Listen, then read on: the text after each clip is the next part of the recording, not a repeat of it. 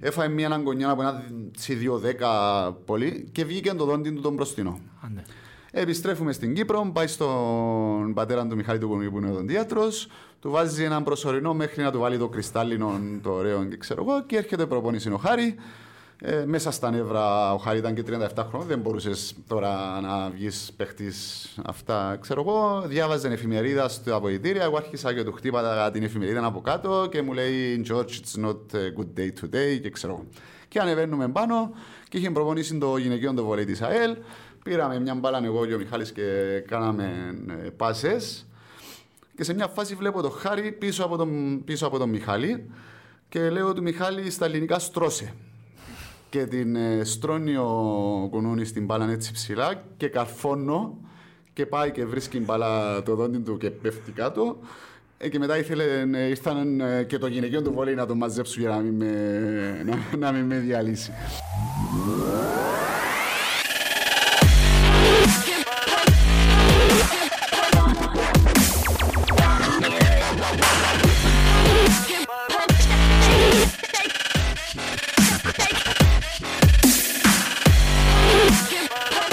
Γιώργο Παλάλα, ε, θεωρείς ένας από τους κορυφαίους Κύπριους καλοσφαιριστές όλων των εποχών. Ε, νομίζω πλέον με την καριέρα σου να έχει τελειώσει, μπορούμε να το πούμε.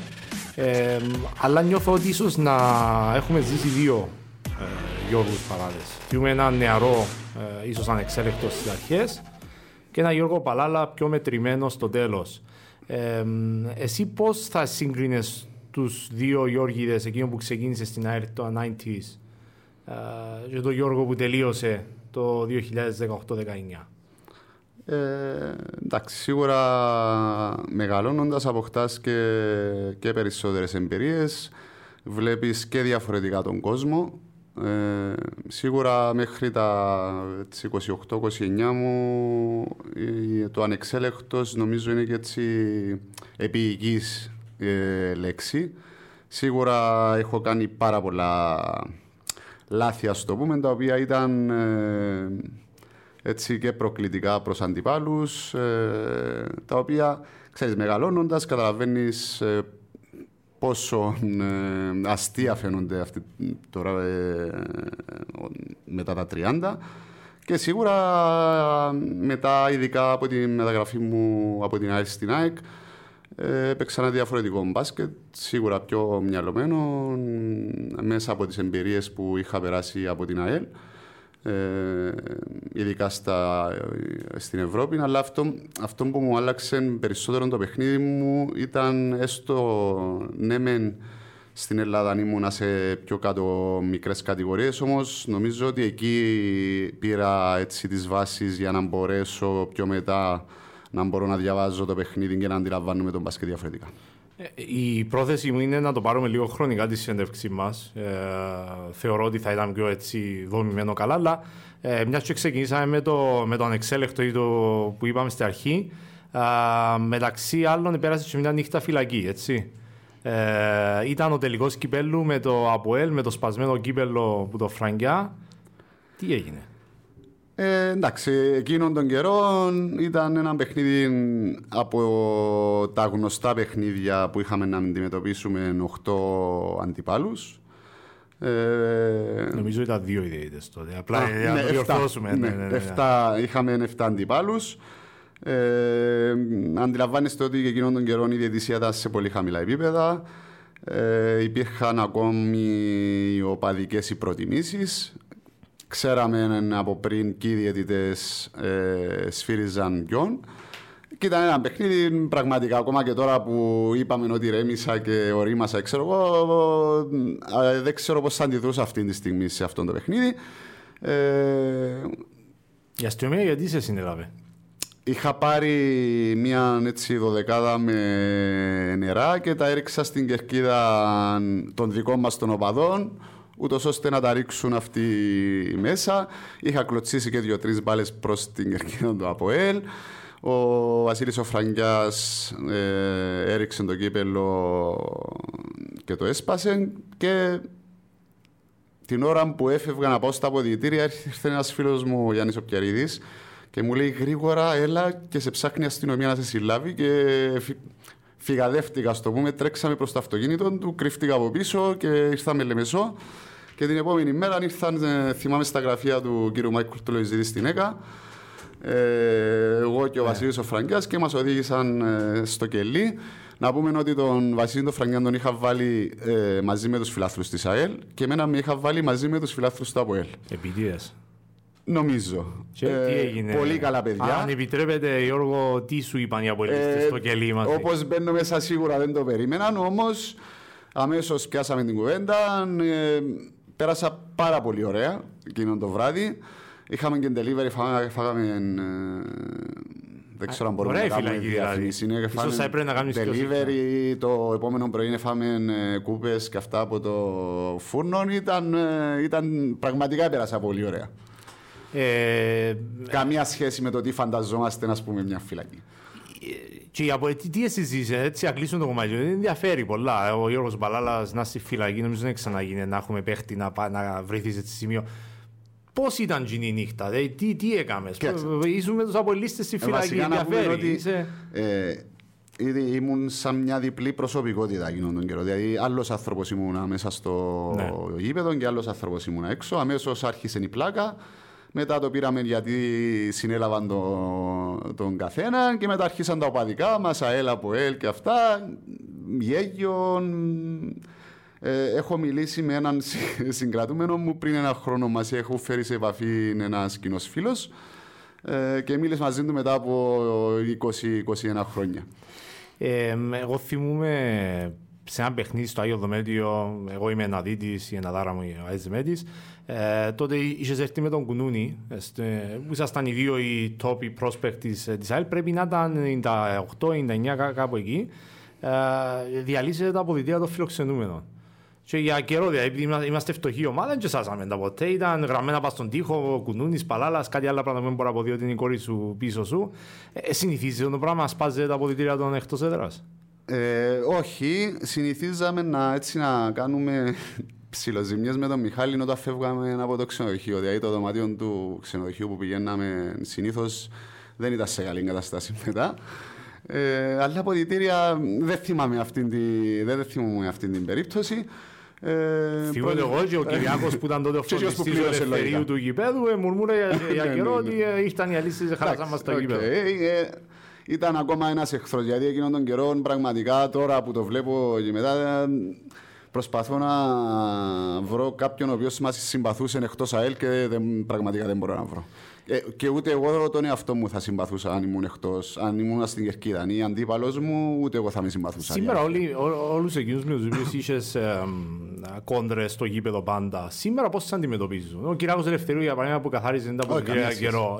Ή οποιοδήποτε. Πώς του αντιμετωπίζουν σήμερα; Ε, γι' αυτός είχα ρωτήσει στην αρχή με, τους, με τον Γιώργο των Αρχών ε, της καριέρας και τον Γιώργο του Τέλου. Θέλω να πιστεύω ότι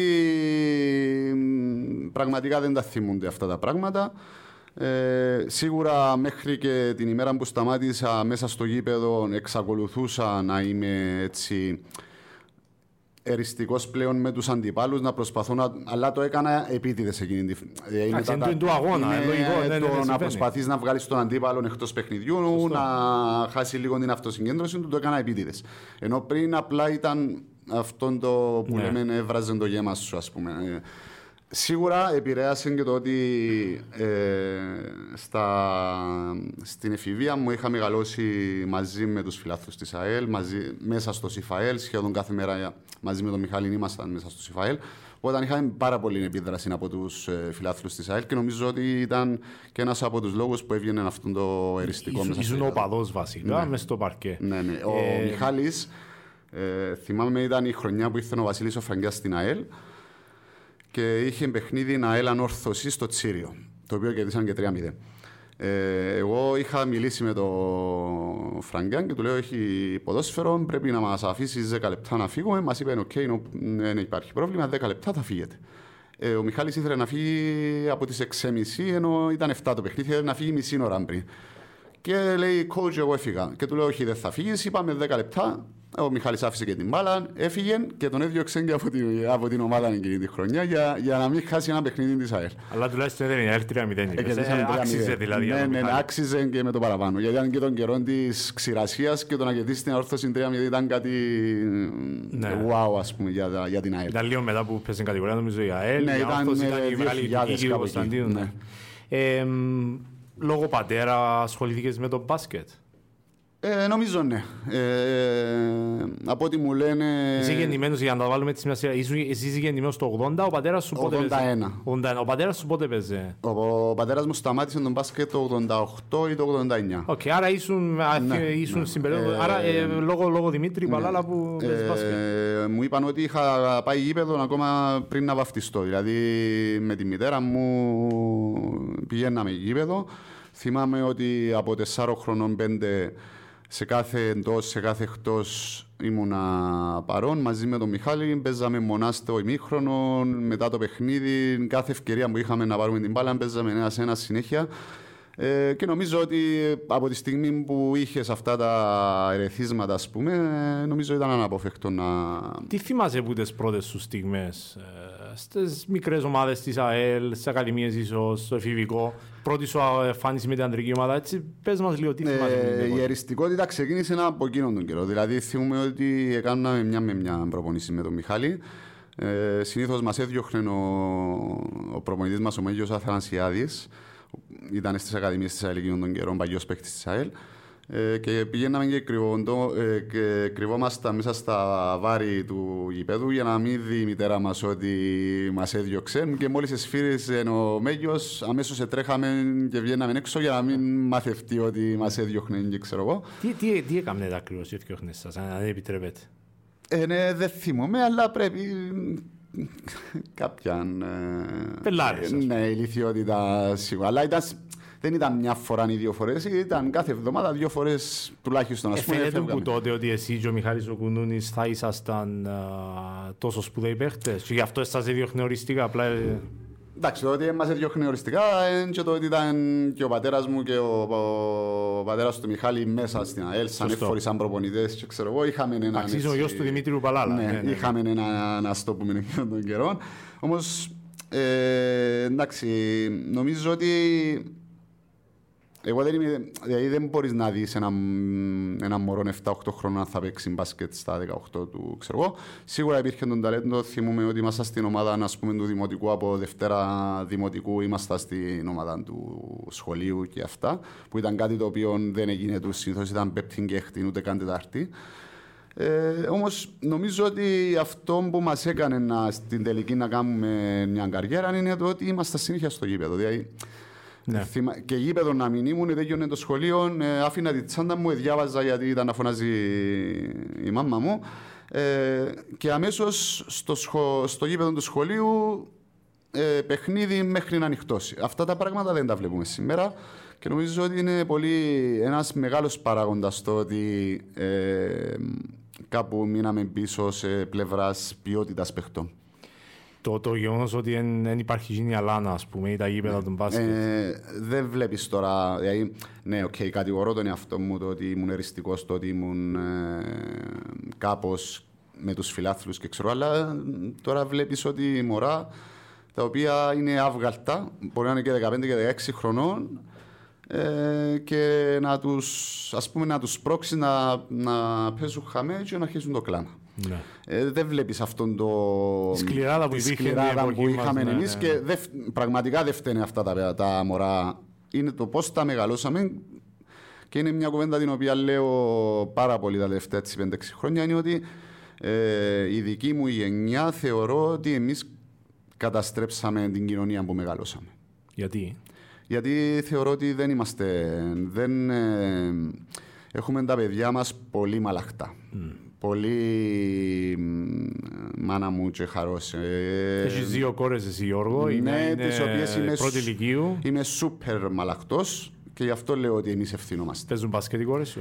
Ε, Παίζει μικρή, ξεκίνησε πριν 4-5 μήνες. Είναι καλή. Κάθεται πίσω σου, άρα Ε, προσέχει τι αν λες. δουλέψει θα γίνει καλή. Η μεγάλη σου κόρη ασχολείται με αθλητισμό; Καθόλου. Τίποτε, α. Ε, μ, την πήρα, θυμάμαι, σε ένα παιχνίδι ποδοσφαίρου και κερδίσαμε ένα μηδέν. Και, και... με, με τον Απόλλωνα, είναι. Όχι, ήταν ε, θέμα πριν το γάμο για να παντρευτούμε. Τα παιδιά θα είναι, δεν με ενδιαφέρει τίποτε άλλο. Τι, θα ψηφίζουν, τι θα κάνουν, το θα είναι ΑΕΛ. η γυναίκα σου όμως ή Η γυναίκα μου είναι Απόλλων και δεν αλλάζει. Ε, την επήρασε ε, στο γήπεδο, κερδίσαμε ένα μηδέν. Φεύγουμε επειδή το σπίτι μου είναι δίπλα στο Τσίριο. Και μόλις φτάνουμε έξω από την πόρτα περπατητή, μου λέει: ε, Παπά, πόσα πόσα. Ε, ήταν στην κερκίδα με το κινητό και ούτε γύρισε πάνω να δει αν σκόραρε κάποιος. Εντάξει, έχεις τη δεύτερη ευκαιρία με την μικρή κόρη που φαντάζομαι ασχολείται με την. Κοίτα, δεν είναι κακό το ότι δεν ασχολείται η μεγάλη. Σίγουρα θα, θα είναι καλό να ασχοληθείς λίγο με τον αθλητισμό, να, να μπορείς να γυμναστείς, αλλά και να είσαι ένα μέρος μιας ομάδας. Γιατί θεωρώ, ε, ειδικά ας πούμε, επειδή μεγάλωσα στην ΑΕΛ, θεωρώ ότι η ΑΕΛ είναι πέραν από μια ομάδα και ευτυχώς και ο πρόεδρος τώρα, ο Ανδρέας Σοφοκλέους, δείχνει το τι πρέπει να σημαίνει η ΑΕΛ στη Λεμεσόν αλλά και Παγκύπρια. Δηλαδή δείχνει το, το έργο της αλληλεγγύης, δείχνει ότι βοηθά κόσμο ε, και εμείς που μεγαλώσαμε με αυτά τα ιδανικά της ΑΕΛ ε, για μας δεν είναι... Τι, τι, είναι, είναι, η ΑΕΛ, τι είναι η ΑΕΛ για σένα Γιώργο; Η ΑΕΛ είναι η πρώτη λέξη που μπορώ να βρω είναι αντίσταση. Ε, η ΑΕΛ μια ζωή είναι, ήταν απέναντι στο κατεστημένο, ήταν, η ΑΕΛ και ο κόσμος της έρχεται από τις λαϊκές βάσεις, ήταν πάντα ο αδικημένος και η ομάδα μας ήταν η αδικημένη. Οπότε, ξέρεις, ε, υπήρχαν και κάποιες χρονιές, ακόμα και στον μπάσκετ, στο οποίο ελέγχαμε και εντός και εκτός γραμμών. Και ήταν κάτι που δεν μου άρεσε. Δηλαδή, έλεγα ότι. και, ακόμα, και ήμουν απέχτη αυτής της μα και έλεγα, δεν είναι η ΑΕΛ που μεγαλώσαμε. Η ΑΕΛ που μεγαλώσαμε και η ΑΕΛ που θέλουμε να βλέπουμε στο μέλλον είναι να παλεύει μέσα στο γήπεδο επί ίσης όρης ε, ακόμα και να δικείται και να χάνει ή να κερδίζει. Δεν, δεν, δεν είναι αυτός ο σκοπός η νίκη. Το θέμα είναι να δείχνει η ΑΕΛ σαν για μένα προσωπικά το μοναδικό αθλητικό καθαρά σωματείο στην Κύπρο ε, να δείχνει το, και το αθλητικό αλλά και το κοινωνικό της έργο. Ε, το, ε, εσύ ως, ως θρύλος της ΑΕΛ, ε, πού θα έβλεπες την ομάδα να είναι τα επόμενα χρόνια ε, στο ποδόσφαιρο, στο μπάσκετ, ε, ποιο είναι το όραμα σου για την ομάδα ε, για την πόλη της Λεμεσού. Το όραμα μου είναι να βλέπω τη φετινή ΑΕΛ ποδοσφαίρου.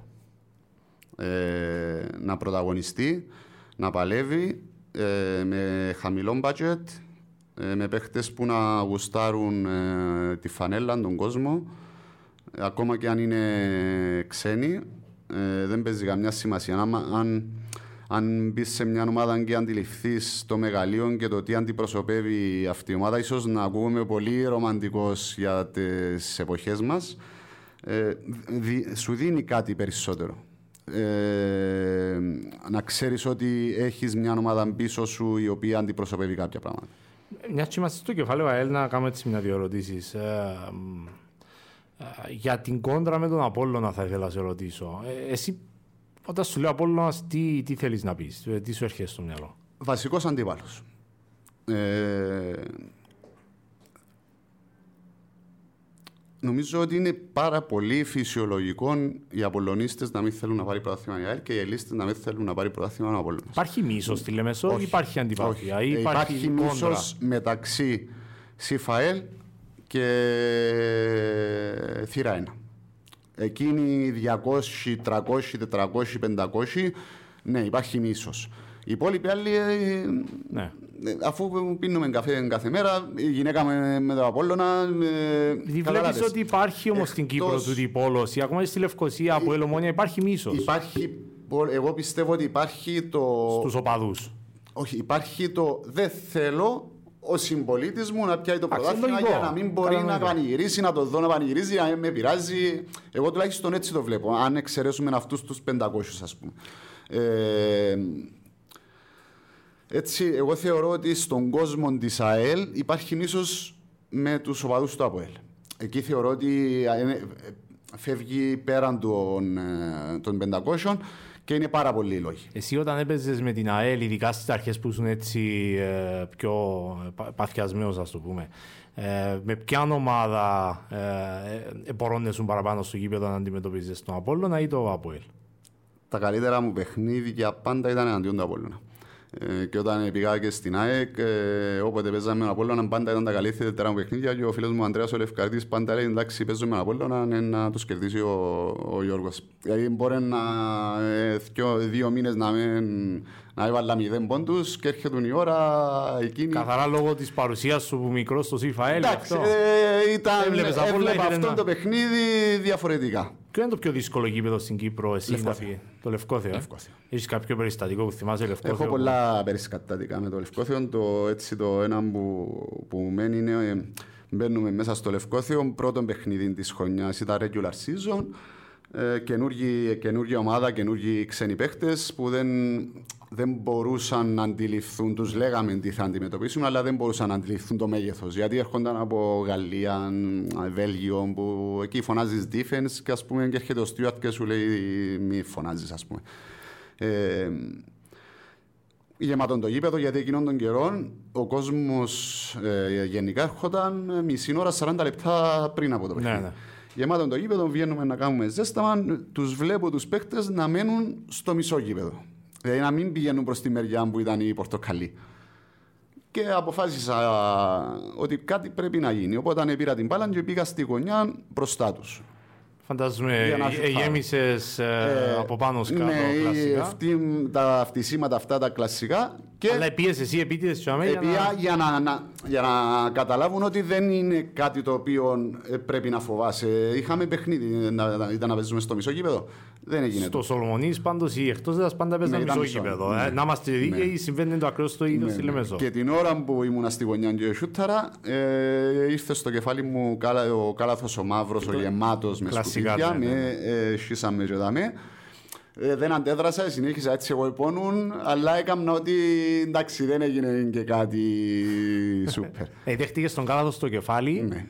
Σύστηκες, αλλά έκανες ό,τι ε, προχώρησα, πήγα στον πάγκο να σκουπιστώ, ε, έκανα τα αστεία μου γέλου, για να, αφού ο στόχος ήταν να, να, να κάνω τους του τα ούλα στην προθέρμαση. Ναι, στην προθέρμαση τους ξένους παίκτες να μην φοβούνται να πάνε από την μερική μεριά. Πιστεύεις βοήθησε να με βοηθούν ή τρομοκρατήθηκαν παραπάνω; Νομίζω ότι στην εξέλιξη τρομοκρατήθηκαν παραπάνω. Τι έγινε, έπαιξες τελικά την Έπαιξα, έπαιξα, μια χαρά.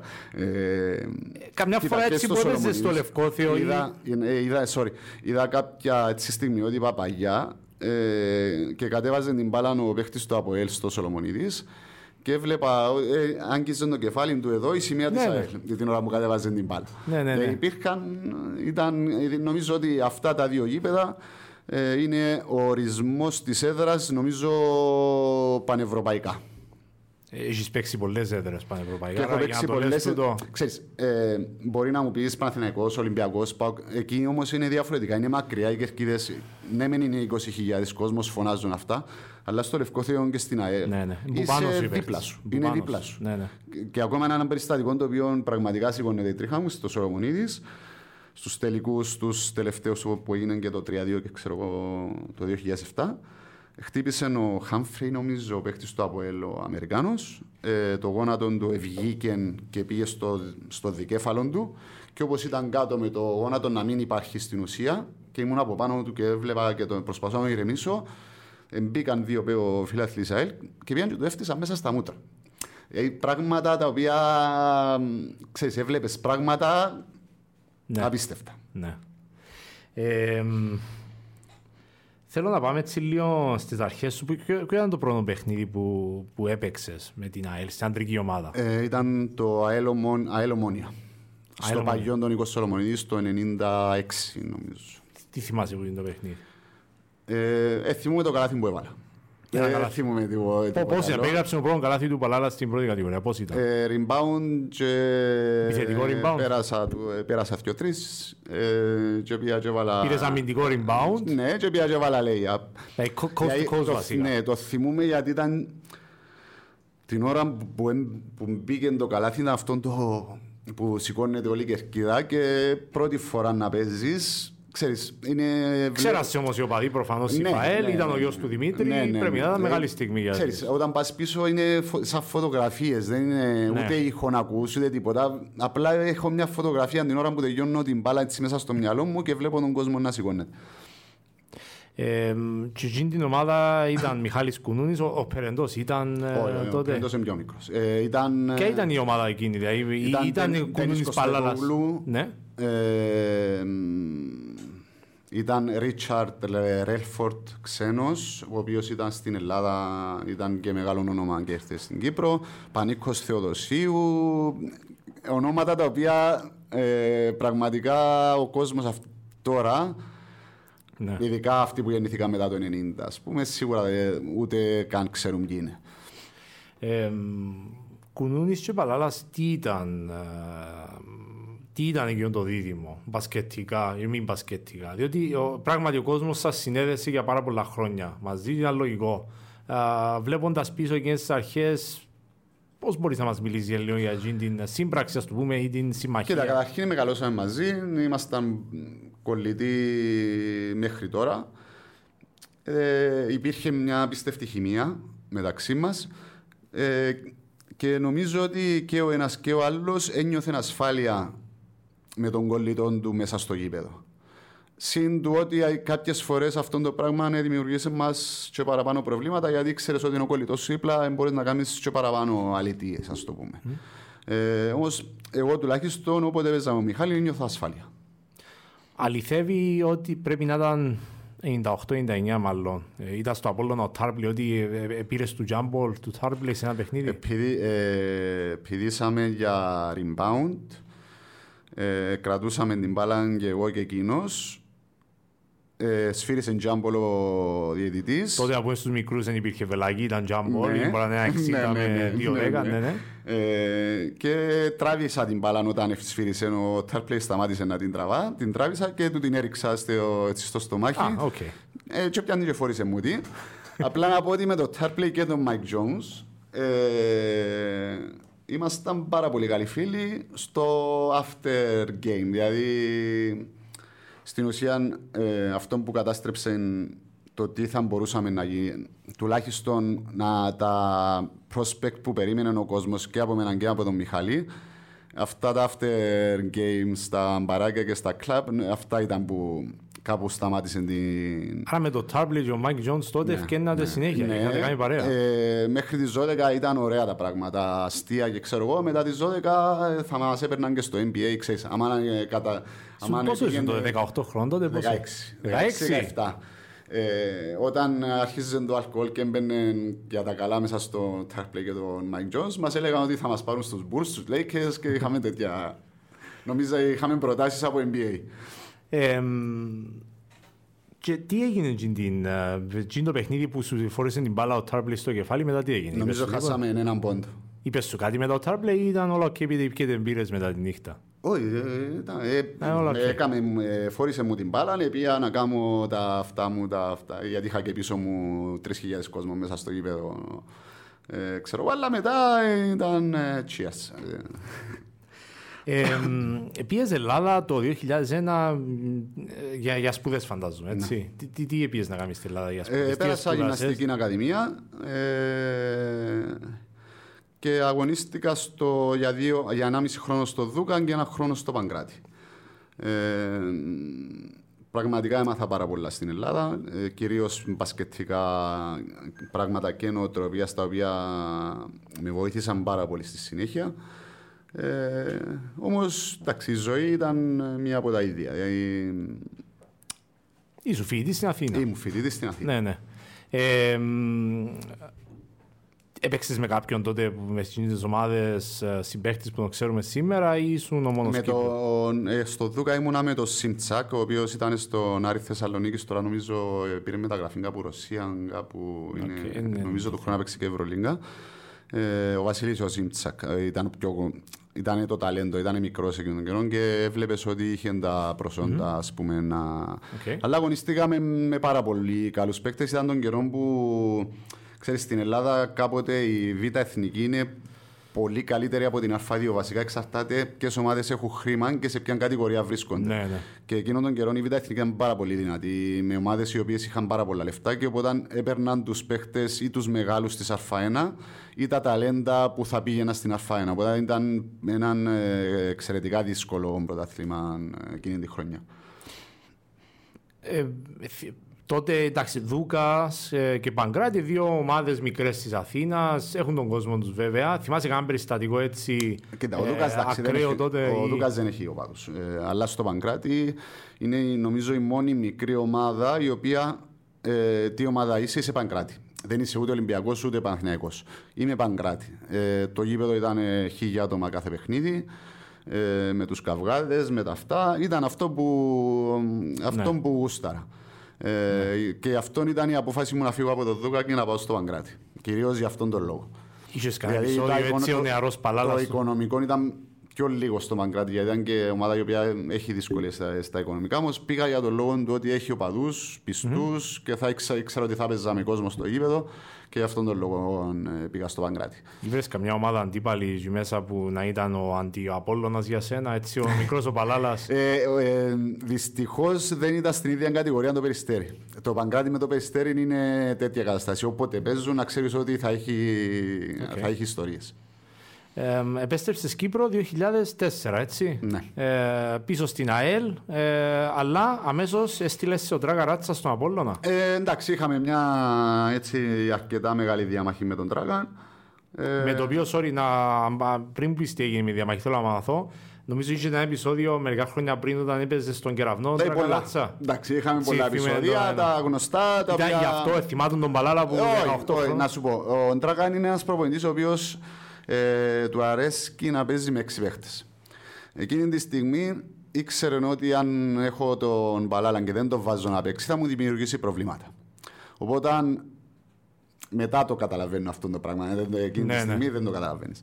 Ε, οπότε αν αποφάσισε έτσι μέσα στο μυαλό του ότι δεν θα, θα, τον, θα τον πάρω στο maximum, γιατί ήξερε και τη σχέση που έχω με την ομάδα, θα τον πάρω στο maximum, ώστε να αναγκάσω αυτόν να πει ότι φεύγω. Okay. Κατάλαβες; Ε, έξυπνη τακτική τώρα που είμαι προπονητής. Ε, Γιατί αν εκαθάριζε τον Γιώργο Παλάλα ο Ντραγαράτσα ήταν ναι, θα υπήρχαν, και, θα υπήρχαν και αντιδράσεις. Ε, οπότε το. Τι σου έκανε δηλαδή ο Ράτσα; Τίποτα, ε, απλά δεν με. Δεν σε βάλει να Λες και δεν ήσουν στο γήπεδο. Ναι. Ε, ό,τι και να κάνεις, ε, δεν υπήρχε καμία ανταπόκριση.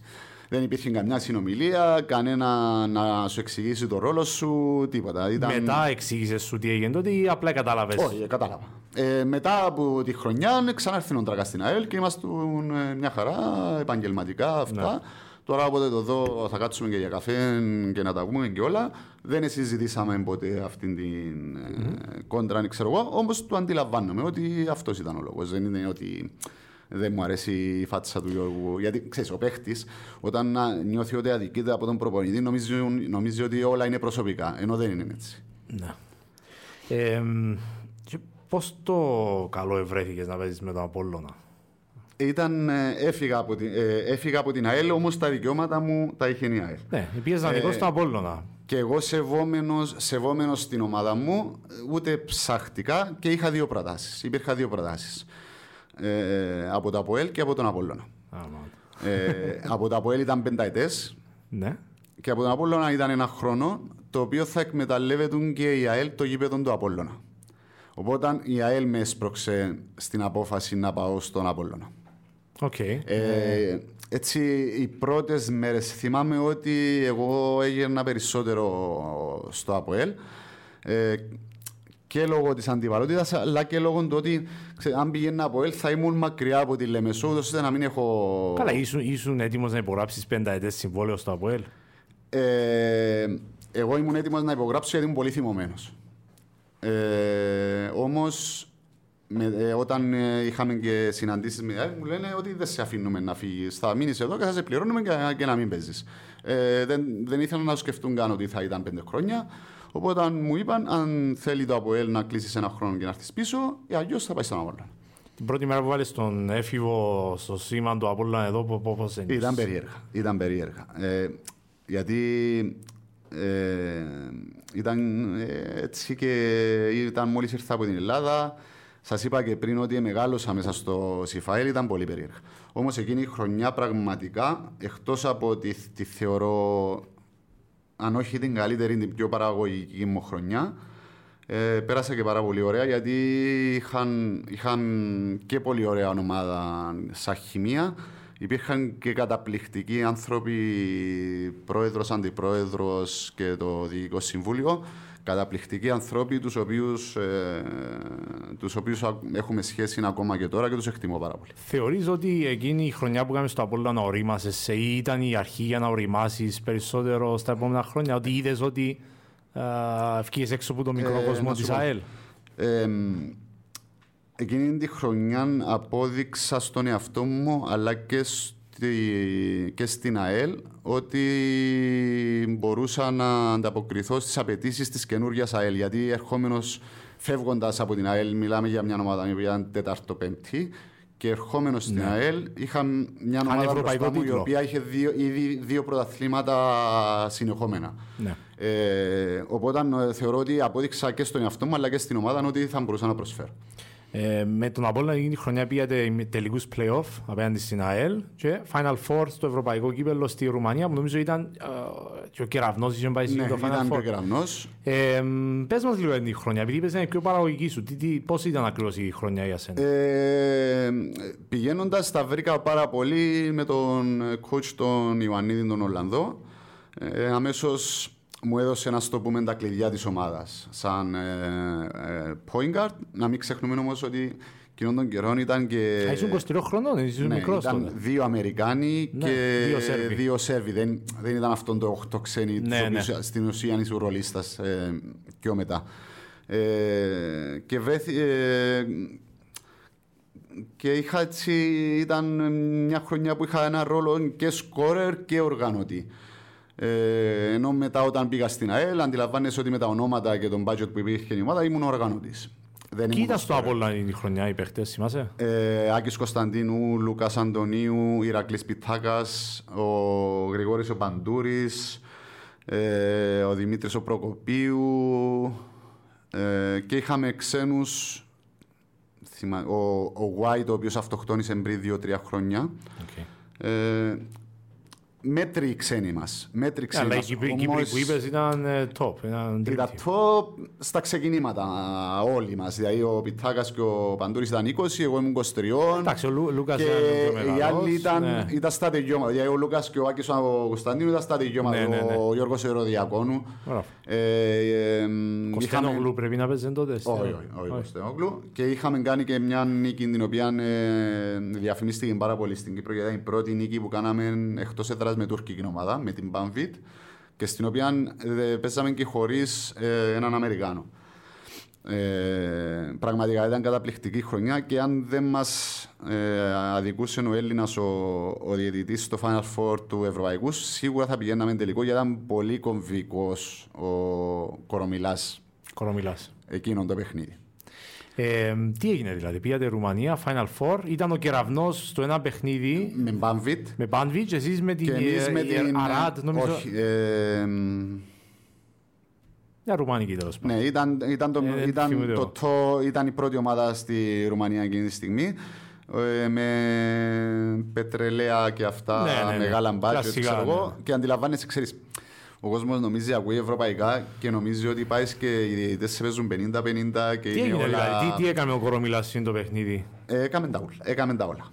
Δηλαδή ήμασταν 8 πόντους μπροστά, 5 λεπτά πριν να τελειώσει και ανάλαβε το παιχνίδι. Ε, έκλεψα την μπάλα. Η πιο καθοριστική φάση ήμασταν 2 πόντους μπροστά 40 δευτερόλεπτα.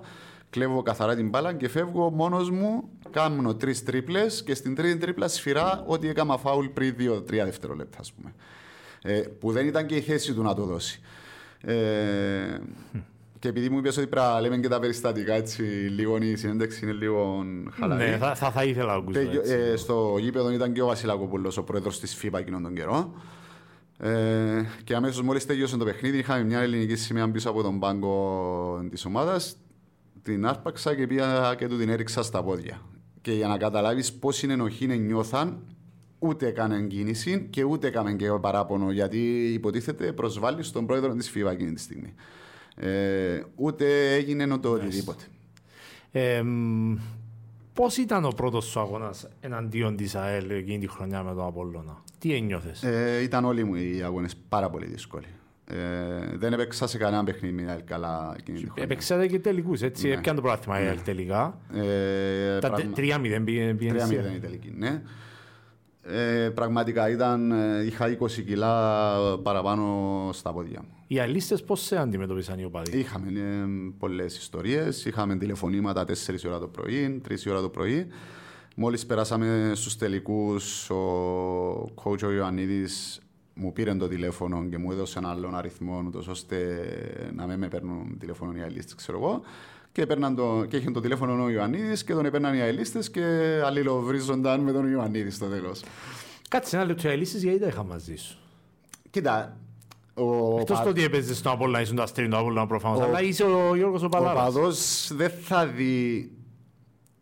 Αφού επειδή να μπήκες μαζί σου στο Z-File του δει. Με τον ε, αυτόν που, που, που ήταν ε, αυτός που είχε το C-File, ε, ο φίλος μου ο Κώστας, με παίρνει τηλέφωνο, με πήρε τηλέφωνο μετά που τέλειωσε η χρονιά και του λέω καλά ρε Κώστα, τι θέλεις δηλαδή, να σταματήσω τον μπάσκετ; Ναι φίλε μου, να σταματήσεις τον μπάσκετ και να έρχεσαι εδώ να πίνεις τις μπύρες σου δωρεάν. Δηλαδή, με αυτήν τη λογική, ας πούμε, ναι. ε, ο κόσμος αντιμετωπίζει τον αθλητή ή οτιδήποτε. Δεν, δεν θα κάτσει να σκεφτεί, ξέρεις, έφυγε γιατί τον έφαγε ο ένας, γιατί τον έφαγε ο άλλος. Έφυγες από την ερεπή από όλο να είναι τελειωμένος. Εσύ πώς το χειρίστηκες τότε, μικρός 23-24 ετών, να, να είσαι ξαφνικά στόχαστρο, στο στόχαστρο Ναι, με επηρέασε πάρα πολύ. Πάρα πολύ με επηρέασε ψυχολογικά. Ε, ακόμα και ο πατέρας μου, ας πούμε, έφευγε από το σπίτι στους τελικούς και μου έλεγε Μακάρι να παίξεις καλά, αλλά να χάσετε. Ε, ένιωθες αυτήν την πίεση ότι στην ουσία πας να πολεμήσεις την οικογένειά σου. Ε, και όταν είσαι μικρός, δεν είσαι πλέον, ας πούμε. Γιατί όταν είσαι 23, για μένα δεν είσαι ολοκληρωμένος άνθρωπος. Ε, για μένα, ολοκληρωμένος άνθρωπος με τις αρχές σου και τις ιδέες σου γίνεσαι μετά τα 30. Και εκεί οριμάζεις για μένα. Δεν είσαι έτοιμος. Δηλαδή δεν, είναι, δεν είσαι έτοιμος όπως νιώθω τώρα έτοιμος ότι μπορώ να πάω σε οποιαδήποτε ομάδα σαν προπονητής και να μην έχω πρόβλημα. Ε, το καλοκαίρι επέστρεψες στην ΑΕΛ. Αλλά... να μην έχω πρόβλημα ψυχολογικό. Ναι. μπορεί να έχω πρόβλημα αντιμετώπισης από τους οπαδούς της ΑΕΛ. Μπορεί. Ε, Όμως δεν θα το αφήσω να, να με επηρεάσει αυτό εννοώ επέστρεψες στην ΑΕΛ την επόμενη χρονιά, αλλά πόσο καιρό σου πήρε μέχρι να αφήσεις πίσω σου εκείνη τη χρονιά στο Απόλλωνα που αγωνιστικά ήσουν top, αλλά δέχτηκε την πίεση την εξωαγωνιστική. Πόσο καιρό σου πήρε να ξεπεράσεις; Σαν να μην πέρασε μια μέρα. Ε, πήγες πίσω στην ΑΕΛ και ήταν ξαφνικά όλα όπως ήταν; Ε, ναι, μπεν, ε, μπήκα στο σπίτι μου. Ε, ναι. Έτσι νιώθω. Ε, ήμουν από 4 χρονών μέχρι τα 24 μου ήταν. Στο Σιφάιλ πότε πήγες για πρώτη φορά μετά που έπαιξες στον Απόλλωνα; Ε, την επομένη που τελειώσαν οι τελικοί με πήραν τηλέφωνο να πάω. Και ήπιατε πήρες κανονικά; Ε, ή είχαν παραπονό που σένα; Μέχρι τις 5 το πρωί ήταν τα σάτερ κλειστά γιατί απαγορεύεται να φύγω. Ε, και οι, οι, δύο βασικοί υβριστές ας πούμε ήταν οι δύο που τα ήπιαμε μαζί. Μπορείς να μας πεις λίγο τι, τι έκαμε το 5 το πρωί την ημέρα ή... Επίναμε, εκεί πας και πίνεις. Τι σου είπαν δηλαδή οι αελίστες όταν πήγες στο C-File την ημέρα. Ε, τίποτε, μπήκα, ε, μου λένε τελειώσαν όλα. Τους είπα ότι για να μην δαμε και για μένα ε, τελειώσαν όλα. Ο ένας απολογήθηκε γιατί ε, έβρισε τη μητέρα μου, αλλά μόνο γι' αυτό όχι για τις άλλες. Ναι, έπαιξες στο Απόλλωνα, ήταν λογικό ε, να τα έχει μαζί σου. Αλλά ήταν κάτι το οποίο εγώ θα μπορούσα να το αντιληφθώ γιατί. Αλλά δεν κράτησες κακία δηλαδή. Ναι, ήταν γιατί ήξερα πώς νιώθα. Δηλαδή, όταν εγώ ήμουν πάνω στην κερκίδα του Τσιρίου και κάποιος παίκτης της ΑΕΛ έφευγε και πήγαινε στο Αποέλ στην Ομόνια και εγώ ήμουν όπως αυτούς. Ναι. Δηλαδή, δεν, δεν μπορούσες σαν οπαδός να αντιληφθείς ότι. Ε, έφυγε, έφυγε και πήγε στην σε άλλη ομάδα χωρίς να φταίει, χωρίς να έχει άλλη επιλογή. Ε, στην ΑΕΛ πώς επέστρεψες, πώς ήταν η φάση για να πάεις πίσω στην ΑΕΛ, ή απλά έληξε ο δαϊσμός σου Ε, ή είπα σου ήταν, το, επιστρέφεις; επο- ο, ήταν, το, ήταν επόμενο. συμφωνία. Ήταν ε, και τον καιρό τον οποίο δεν υπήρχαν. Ελεύθερος έμενε στα 27 σου. Άμα είχες ε, πώς το, Ναι, λένε, το χαρτί της ομάδας, δεν έφευγες μέχρι τα 27 που ήταν, ήταν κάτι το επόμενο το ότι πήγα πίσω. Ε, ήταν- ε, ήξε- όλοι το ήξεραν από την ημέρα που έφυγα και πήγα στον Απόλλωνα ακόμα και, η- και η- ο Απόλλωνας ήξερε ότι θα επιστρέψω στην άλλη την επόμενη χρονιά. Ε, Πήγε πίσω στην ΑΕΛ, η οποία ήταν ήδη τρεις φορές προαθλήτρια. Ε, και τα επόμενα χρόνια ε, κατέκτησε μια σερή τίτλους, ευρωπαϊκές πορείες, Final Four. Ε, μ, τι θυμάσαι πιο έντονα που εκείνη την, ε, τη δυναστεία έτσι την είχαμε αποκαλέσει τότε της ΑΕΛ; Ε, εκείνο που ακόμα το θυμούμε και έτσι με πληγώνει με αυτό γιατί αδικήσαμε τους εαυτούς μας ήταν το Final Four του Ευρωπαϊκού που έγινε στην Κύπρο. Ε, που... Χάσαμε που την Βελγική νομίζω. Στον, Ναι, στον ημιτελικό που ήταν ε, πρώτη φορά που χάνει η διοργανώτρια χώρα στον ημιτελικό. Και μπήκαμε και σε αυτόν το τουρνουά σαν φαβορή. Ναι. Ε, και ήταν και η ομάδα που είχε το μεγαλύτερο budget. Όχι, sorry, το, το τρίτο μεγαλύτερο budget από όλες αυτές τις χρονιές. Είμαστε φαβοροί, όμως ήταν μια ομάδα η οποία είχε κορεστεί. Δεν, δεν ήταν αυτό το πράγμα που είχε τα προηγούμενα χρόνια, τη δίψα, την ενέργεια. τα- Ήταν μια ομάδα κορεσμένη. Δηλαδή οι, και οι ξένοι παίχτες ήταν ο Μιλουτίνο Αλέξης, ας πούμε, ο οποίος ήταν τρία-τέσσερα χρόνια στην ΑΕΠ. Ναι. Και θυμάμαι τον Μιλουτίν να μπαίνω στο αποδητήρια και να αφήνω τη τσάντα μου και να μου λέει George, I feel like we play friendly game. Και παίζαμε τον ημιτελικό του Ευρωπαϊκού. Μάλιστα. Ε, μ, η, η ΑΕΛ, δηλαδή η ΑΕΛ που ήταν του 5, του 6 που κέρδιζε τη Φέρμπαχ και τον Πάο και εκτός έδρας, τη Λάρισα εκτός έδρας, ε, θεωρείς ότι η ΑΕΛ του 7-8 ή του 8-9 που λες τώρα ήταν ε, λόγω κορεσμού που έφτασε να μην μπορεί να κάνει το βήμα το παραπάνω; Ε, αν, δεν, αν εκείνη η χρονιά ήταν η πρώτη, δεύτερη, τρίτη χρονιά της ΑΕΛ στην Ευρώπη, θα κατακτούσαν το Ευρωπαϊκό. Πού ευθύνεται το ότι οι ξένοι ήταν ήδη, ε, ότι... Πού ευθυνόταν το Ε, πράγμα; Άλλαξαν, άλλαξαν κάποιοι ξένοι και είχαμε και αλλαγή προπονητή τον Νιόβρη. Έφυγε ο Ίκορο Μίκλινεξ και ήρθε ο Αμερικάνος που ήταν στον Άριντο Θεσσαλονίκης, Ο, Μπι- ο Μπιλ, όχι. Ο... ο Ιμπίλ. Ήταν, ήταν μαζί με τον Μπιλ Μακκάμον, σαν, ο Μπιλ Μακκάμον ήταν ο Ήταν βοηθός, βοηθός του. Ναι. Ναι, ναι, θυ- Ήταν θυμούμαι, ένας εξέχασα τον, προπονητής ναι. ο οποίος δεν είχε Ήταν έτσι λίγο χα- την χα- επαφή. Ναι, Ή Δεν είχε πρώτα απ' όλα την επαφή με τον παίχτη. ναι. Δεν έβγαζε το συνέστημα από τον παίχτη. Δεν μπορούσε να σου βγάλει το 100% τον παίχτη. Εκτός του ότι ήθελε να παίξει έναν μπάσκετ το οποίο εκείνων των καιρών ήταν κάτι το οποίο δεν μπορούσε να γίνει στην Κύπρο. Ε, μ, λόγω στυλ δηλαδή, λόγω, Λόγω αγώνα, στυλ, ναι. λόγω ναι, στυλ. Λόγω στυλ. Ε, πήγετε στο Final Four στο Σπύρος Κυπριανού, ε, πάρα πολλοί αελίστες στο γήπεδο, χάσετε. Ε, την επόμενη χρονιά όμως ξαναπήγατε Final Four, που ήταν το- τρομερή πορεία στην, στην Πολώνια, έτσι, όπου πάλι χάσετε στους τέσσερις που η Βίρτους. Ε, με εκτός έδρας νίκες ε, στη Ισπανία, ε, μ, στην Ολλανδία, στη Ρωσία. Ε, η ομάδα ξαφνικά έγινε καλή την επόμενη χρονιά ή ήταν ακόμη εκείνο το, ο κορεσμός υπήρχε; Ε, άλλαξε όλη η ομάδα. Ε, έφυγαν όλοι οι ξένοι παίχτε και ήρθαν καινούργοι. Και ποιοι ήταν, έτσι, αν μπορούμε να τα θυμίσουμε στον κόσμο. Ε, το, το πρώτα απ' όλα- 7-8 που ήταν το Final Four του Σπύρος Κυπριανού, ποιοι ήταν οι ξένοι τότε. Ε, οι ξένοι ήταν ο Μιλουτινός Άλεξης, ήταν η επιστροφή του Woodward. του Woodward, ο οποίος ήρθε και με τραυματισμό αλλά και τελειωμένος ηλικιακά. Ο Μακτόναλντ ήταν ο Ε, ψηλός. όχι. Ε, Α, και sorry. ήταν Πες- έτσι πες τα εσύ. λίγο παίχτες average οι υπόλοιποι. Ναι, μεν ο- είχαμε τον Αλέξης ε, και τον ε, Woodward, ο οποίος ήρθε τελειωμένος και ήρθε σαν star και ήταν ο πιο ακριβό πληρωμένος, αλλά δεν μπορούσε να βοηθήσει την ομάδα. Ενώ την επόμενη χρονιά που ήταν η ομάδα στο Final Four ήταν. Εκείνη η ε, χρονιά ποιοι ήταν, Στη, Βι- στην Πολώνια, ναι, τη δεύτερη. ήταν το Final. μεγαλύτερο budget της ΑΕΛ. Ε, ήταν ο, Βου- ο Σούμποτιτς, ο οποίος έπαιξε μετά κατέκτησε το πρωτάθλημα με την ΑΕΚ. Σαν αλλαγή ο Σούμποτιτς, Τέιλορ, Point Guard, ε, Μπλα- Μπλάντσαρτ νομίζω ήταν. Μπλάνκσαρτ, ο Χάρι ο- που ήταν στο Μαθηναϊκό, στο, την οποία έχω καταπληκτική ιστορία με Χάρη. Ε, ήταν παίχτες ποιοτικοί. Ε, Κι- Κύπροι ήταν ε, εσύ, ο Λιάτσος. Κουνούνης Γιάτσος, Κουνούνης. αλλά όπως είπαμε, ε, εξέμιση παίχτες έπαιζα. Ναι. Οπότε ε, Και επειδή ο Μιχάλης και ο Γιάτσος ήρθαν εκείνη τη χρονιά, γιατί έλειπαν, ο Μιχάλης ήταν στην Ελλάδα όταν έπαιξε τον Κολοσσόν, ξέρω εγώ, αντιστραφήκαν οι ρόλοι και, αφή, και άφησε Γκουνούνι Γιάτσον έξω και παίζα εγώ πέντε λεπτά εκείνη τη χρονιά. Τα μεράτσα προπονητή, έτσι. Ναι. Ω τους 8.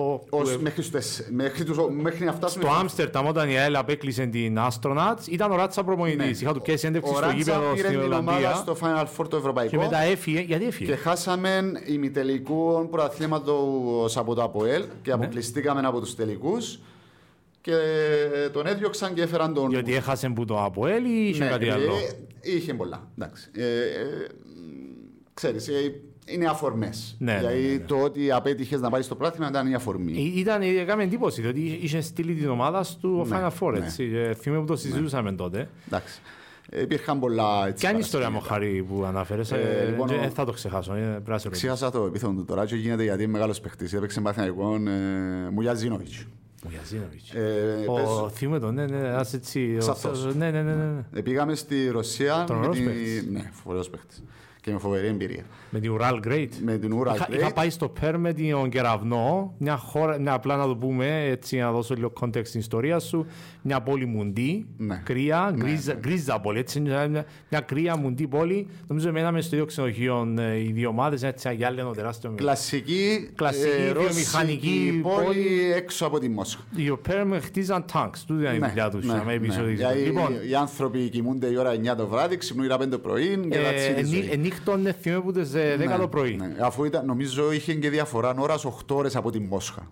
Είχαμε δει Champions League. Ήταν, εγώ είχα πάει με τον Κεραυνό, α, με τον φίλο μας τον Παγιώτη Τρισόκα.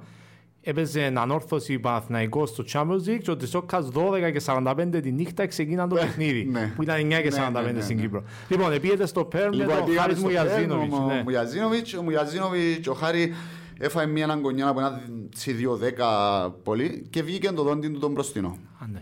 Επιστρέφουμε στην Κύπρο, πάει στον πατέρα του Μιχάλη του Κομικού που είναι ο δοντίατρος, του βάζει έναν προσωρινό μέχρι να του βάλει το κρυστάλλινο το ωραίο και ξέρω εγώ και έρχεται προπόνηση ο Χάρη.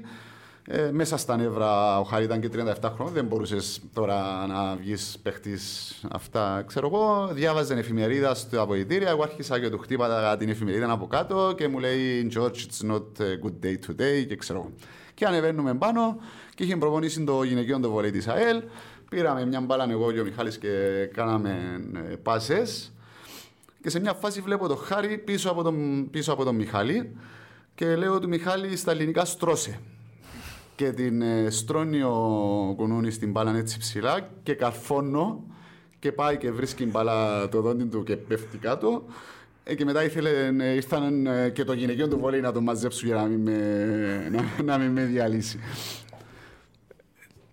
Τι σου είπε την ώρα, Ε, βέβαια. Δώσ' μου είχε συνέχεια, ξύλο, έπαιξε ε, ξύλο. ε, Ξύλο, ήρθε, έφαγα την πρώτη και ευτυχώς Γιατί τράβηξαν έφυγες τον σου, πίσω. κανονικά. Μιλημένο ήταν αρμάρινο, ε, δύο Εύτες οχτώ. όμως, εύτες, Ε, πάντα- καθαρά. Αφού πάντα εύταια.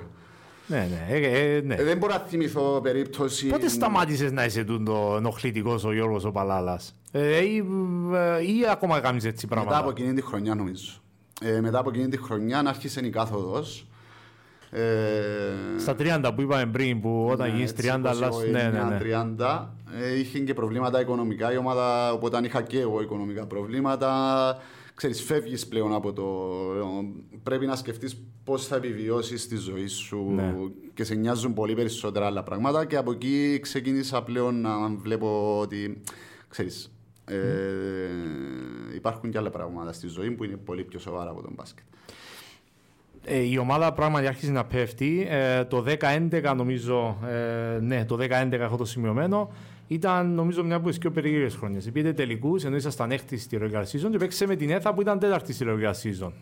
Ε, μ, τι θυμάσαι που είναι τη χρονιά ε, και πώς, πώς καταφέρετε βρεθήκετε; Μια ομάδα με πολλά προβλήματα ε, νομίζω απλήρωτοι πρέπει να ήσασταν ε, βρεθήκετε τελικούς και πήγατε πέμπτο τελικό με την ΕΘΑ στο Ελευθερία. Έχασετε όμως το πρωτάθλημα που είναι το πρώτο πρωτάθλημα του Τόνι του Κωνσταντίνου. Ε, χ- κοίτα, εκείνο το πρωτάθλημα το χάσαμε το πρώτο παιχνίδι που χάσαμε έναν πόντο στο Ελευθερία.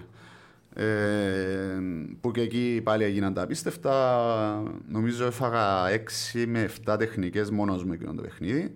Καλά, θκυο δικαιούσε πώς έβαζες. Όχι, εκείνον τον καιρό έβγαινες και τρώε ώσπου έκαμνε πελάρα. Δηλαδή, εφάμε, είχα δύο και φάμε και τέσσερις συνεχόμενες. Μπορεί να φάτες πέντε εγώ, αλλά ήταν σύνολο έξι. Okay. Ε, ήμασταν οχτώ πόντους μπροστά ε, και πήγαινε το παιχνίδι στον πόντο. Τι έκαμες, φάες έξι τεχνικές ποινές. Ε, sorry, προφανώς κάτι πρέπει να κάνεις.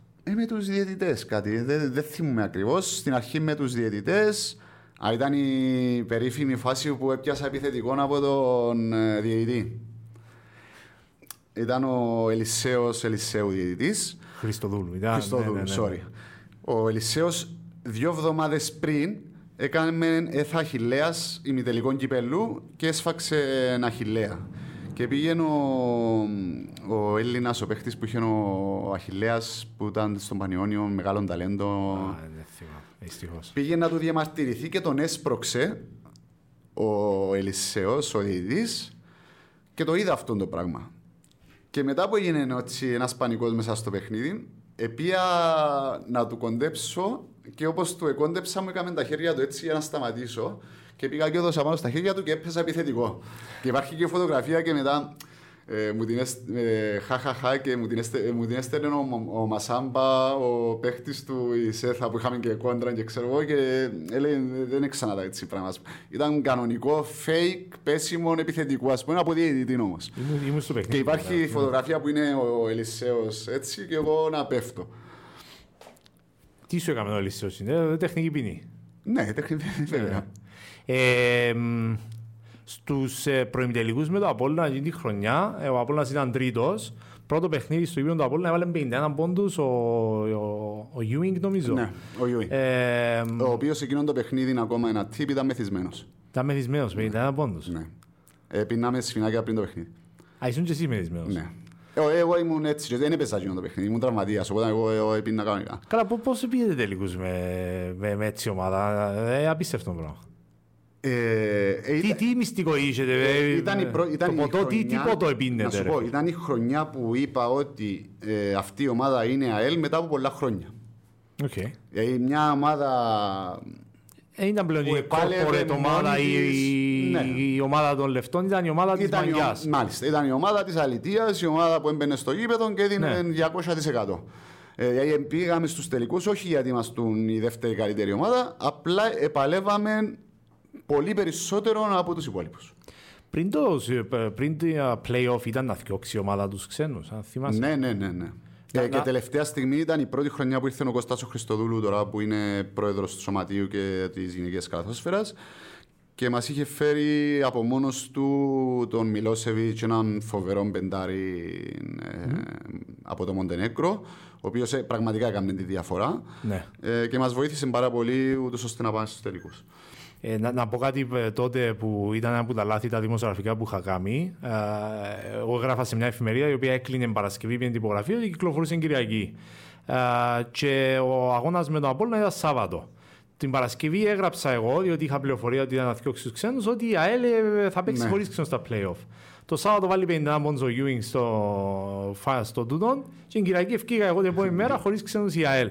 Ε, έμαθα βέβαια, έκανα εγώ λάθος τότε, πρέπει πρώτα βλέπεις και μετά να, να ξέρεις. Αλλά ε, γι' αυτό ήθελα να σε ρωτήσω το παρασκήνιο τότε, διότι ακόμα θυμούμαι το, το λάθος που είχα κάνει τότε. Η αλήθεια είναι ναι, ε, ε δεν το πιστεύαμε ούτε εμείς. Δηλαδή θυμούμε ότι στον Απόλλωνα ήταν ο Βασίλης ο Φραγκιά προμονητή. Θυμούμε, βγαίνουμε στο ημίχρονο και οι δύο ομάδες από τα αποδητήρια και βλέπω τον Βασίλη άσπρο. Ε, ήμασταν μπροστά 8 πόντους. Και γυρίζω και λέω, «Ε, Βασίλη, εντάξει, ρε, τι, επειδή παίζαμε και με, ε, παίζαν κάποιοι ξένοι. Είχαμε δύο ξένους οι οποίοι δεν έπαιζαν. Ναι, ναι. Ο Μπιούφορτ και ακόμα σε ένας Σέρβος, ο Μπιούφορτ του Παναθηναϊκού. Mm-hmm. Και του λέω, Βασίλη, τι έχονες, ε, παίζουμε με δύο ξένους, ξέρω εγώ, να κερδίσεις 20 πόντους. Και εγώ το ένιωθα και το λόγα και γυρίζει ο Βασίλης και μου λέει, ρε Γιωργάκη, ας τα κυπριακά. Και καλά ότι προσπαθούσα να το κάνω mind games, αλλά ναι. εμένα ήταν η αλήθεια μου εκείνη. Δεν πιστεύω ότι θα μπορούσαμε να κερδίσουμε αυτό το παιχνίδι. Ε, και μετά πήγε τρένο. Πήγε τελικούς, ναι.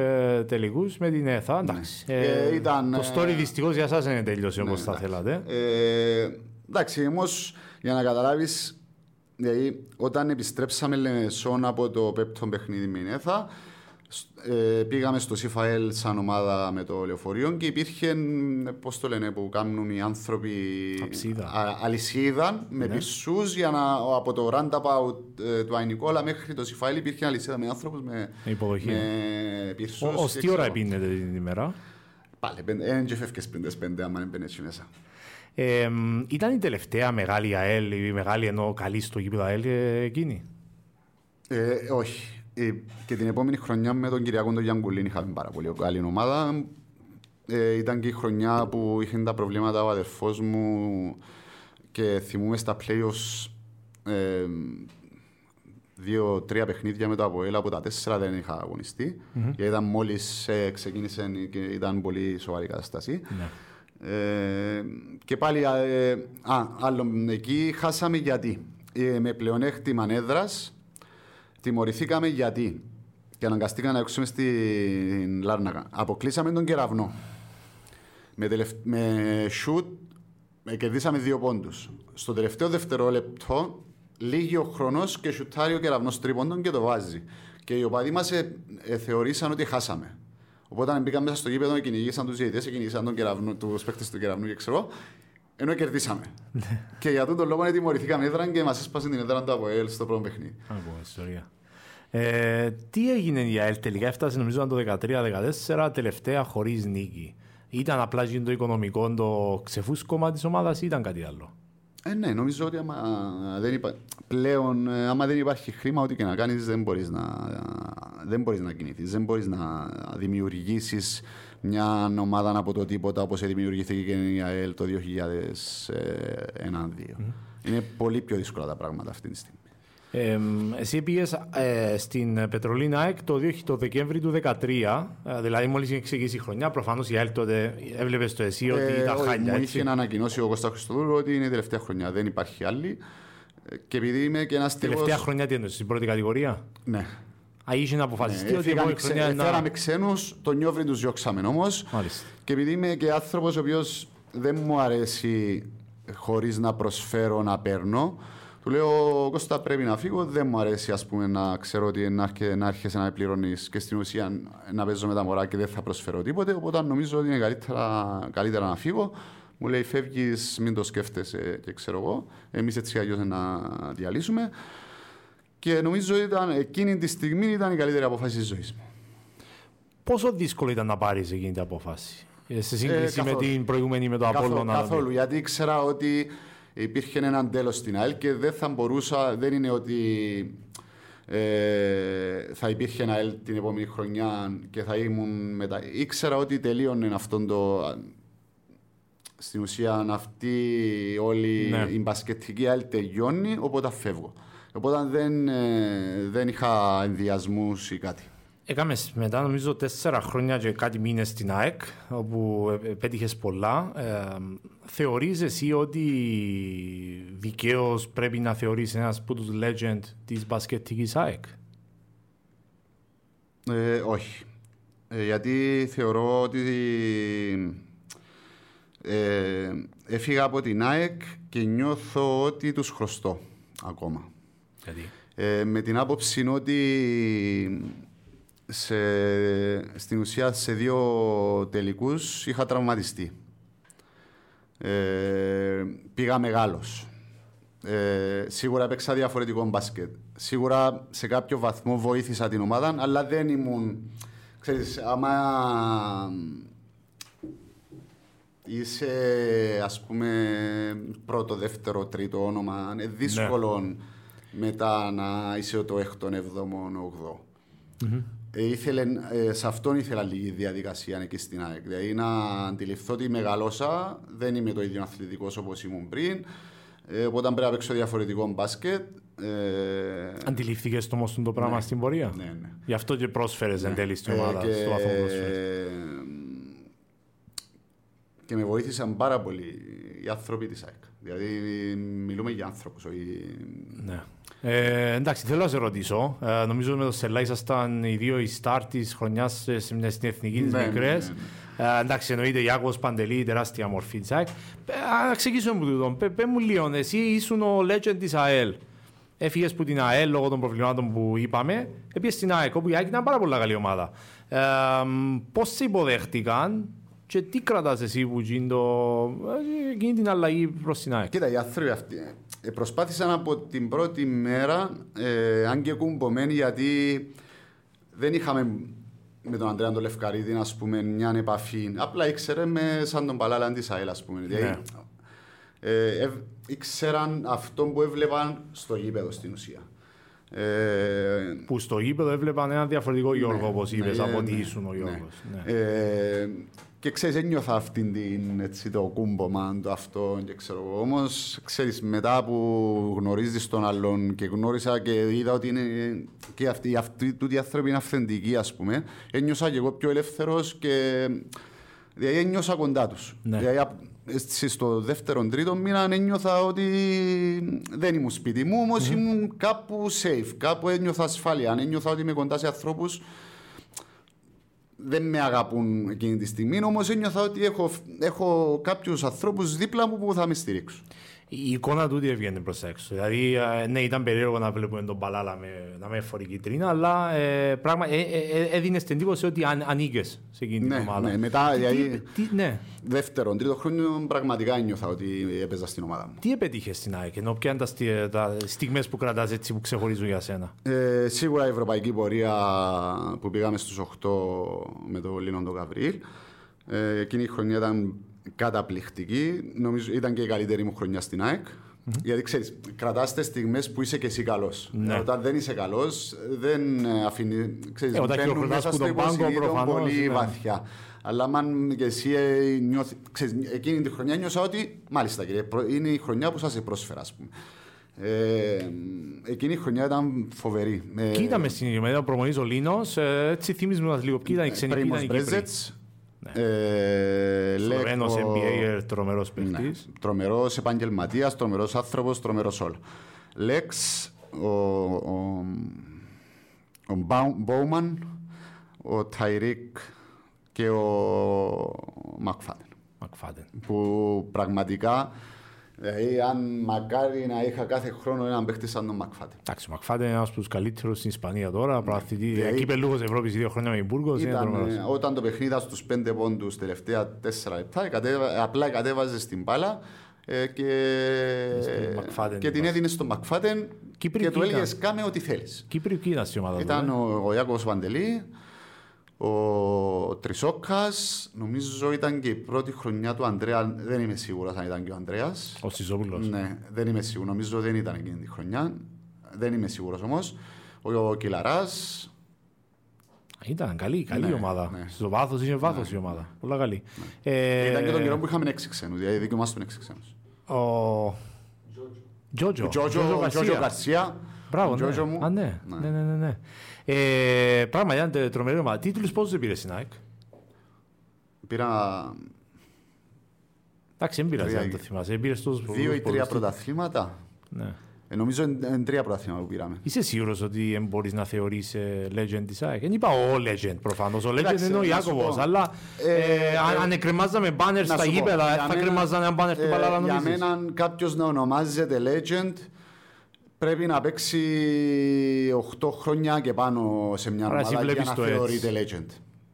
OK. Ή να παίξει ας πούμε 4 χρόνια και να πιάει 4 Ε, βαθιά ε, μόνος. του. εγώ, εγώ διαφωνώ. Εγώ νομίζω ότι ένας που έπαιξε τέσσερα χρόνια στην ΑΕΚ και πήρε τόσου τίτλους, πορείες, ε, και- έκρινε και παιχνίδια, θεωρώ ότι θα μπορούσε Εντάξει, να εγώ ε, θεωρηθεί legend. πραγματικά δεν θεωρώ ότι είμαι legend της ΑΕΚ. Θεωρώ όμως ότι αν μπορούσα να έχω δεύτερη ομάδα θα ήταν η ΑΕΚ.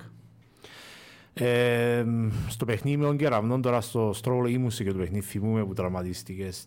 Πες μου λίγο τι έπερασε στο μυαλό σου εκείνη τη στιγμή, ήσουν και μεγάλος πλέον. Ε, Τέλος. αδείξει αχίλιο τένοντα. Ε, την ώρα αμ- όταν γύρισα και πίσω και είδα ότι δεν υπήρχε κανένας και κατάλαβα ποιος ήταν ο τραυματισμός, γιατί ήξερα από πριν πώς τραυματίζεσαι στον Αχιλείο. Γιατί νιώθεις ότι κάποιος σε κλωτσά. Ε, όταν, ε, σπα- ε, όταν κόψεις τον Αχίλιο, νιώθεις ότι κάποιος σε κλώτσισε. Και όταν γύρισα πίσω και δεν είδα κανέναν, ε, κατάλαβα ακριβώς τι είχα και είπα: Ξέρεις, μέσα μου τέλος.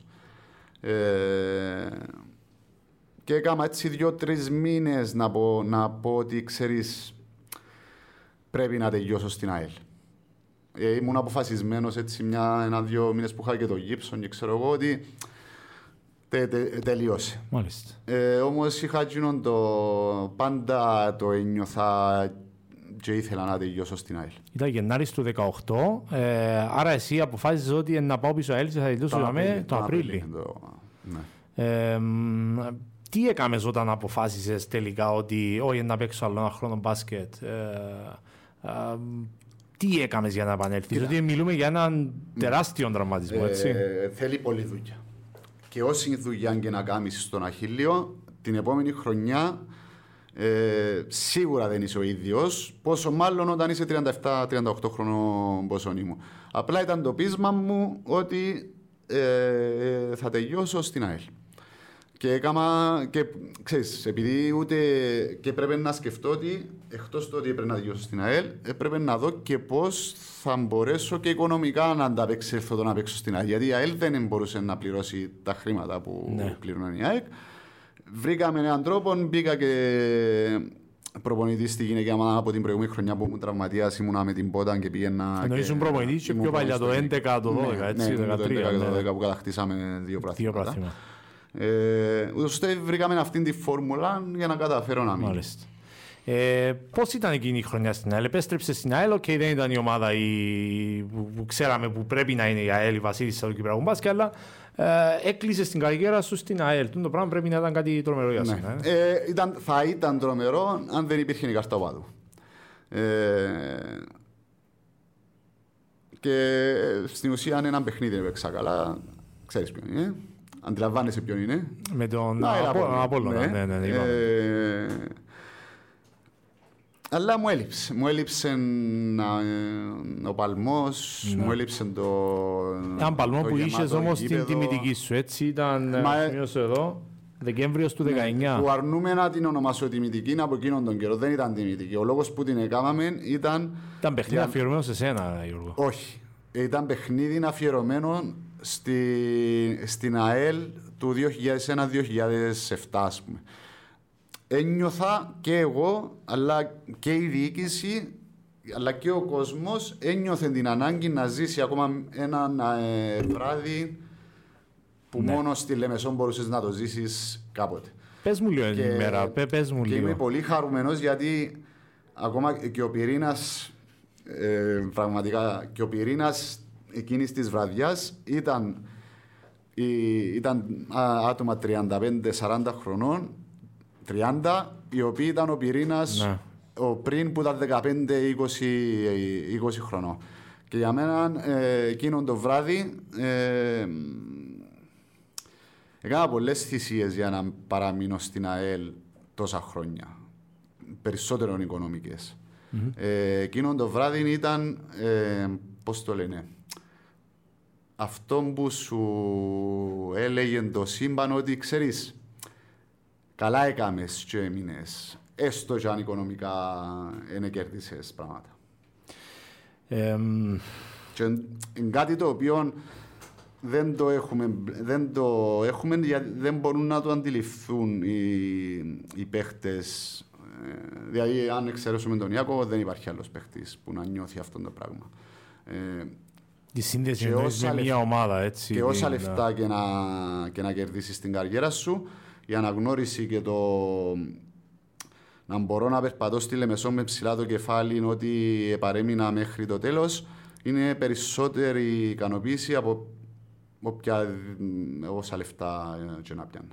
Ε, αν θεωρήσουμε ότι βάλλοντα στην άκρη την καρτόπαδου για ένα λεπτό, ε, πιστεύεις ότι θα ξαναδούμε ε, έτσι, έτσι καταστασή το Σολομονίδης με ένα γεμάτο Σολομονίδης σε μια προαθλήτρια ναι. ΕΛ. Αν, ε, μείνει ξημείνει η κάρτα. Ο, θεωρώ ότι η ομάδα μπορεί σιγά σιγά με σταθερά βήματα να χτίσει και να φτάσει ούτως ώστε να γίνει ξανά Τι πρέπει ξανά να γίνει βασίλισσα. για να είναι Βασίλισσα η Πολλά.